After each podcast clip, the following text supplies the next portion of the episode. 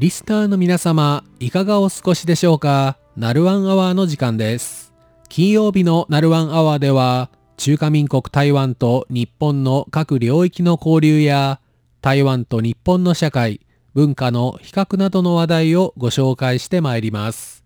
このコーナー、担当は駒田です。台湾において日本のカルチャーは非常に高い人気を誇ります。これらのうち老若男女幅広い世代に人気があるものと言いますと日本食です。この10年余り日本の外食チェーンが続々と台湾市場に進出。都心部では至る所に日本のチェーン店を見かけますが、こうしたお店とともに検討しているのが台湾のオーナーによる日本料理のお店です。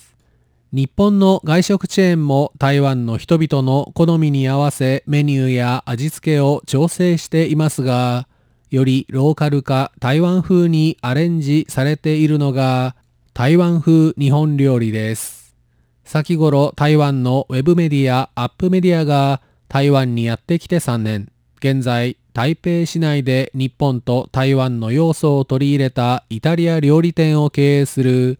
メインシェフの萩本邦弘さんに台湾風日本料理に対する感想やおすすめのお店を訪ねました。台湾にやってきたばかりの頃、初めて台湾風日本料理を口にした萩本さんはびっくりしたと言います。それはなぜかと言いますと、全体的に味付けが甘くかつ薄味であったからだと言います。見た目は似ており名前も日本料理とはいうもののこれは別の料理だと感じたという萩本さん。味付けが異なる理由としてまず台湾産の砂糖、醤油、さらにはみりんがいずれも甘口であること。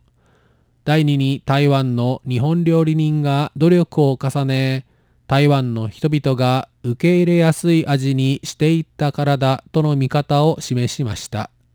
そしていわゆる正当な日本料理は調理作法の一つ一つについて細かい点にまでこだわるのに対し台湾風日本料理の調理法はそれほど細かい点にはこだわらず家庭料理に近いといい結果お袋の味のような優しい味がすると分析しました。こうした点が異国台湾で奮闘する萩本さんにとっては、かえって郷愁を誘うと言います。面白い分析ですよね。萩本さんはおすすめのお店も明かしてくれています。1軒目は台北市の通化ナイトマーケット。通る化学の化学の化と書く通化ナイトマーケットにある京寿司店です。今日は today の今日。萩本さんは特にこの店の関東炊きおでんを推薦甘口のつゆはふるさとを思い起こさせると言います。そしてもう一軒のおすすめは駐在員など多くの日本人が通う繁華街林心ほくろにあるうなぎが看板の梅子日本料理です。梅子は梅干しの梅子供の子と書きます。萩本さんは昭和レトロを感じる店内の雰囲気から日本が好きな台湾人オーナーの店であると強く感じたそうです。おもてなしの心を感じる温かく行き届いたサービスもお気に入りだといい、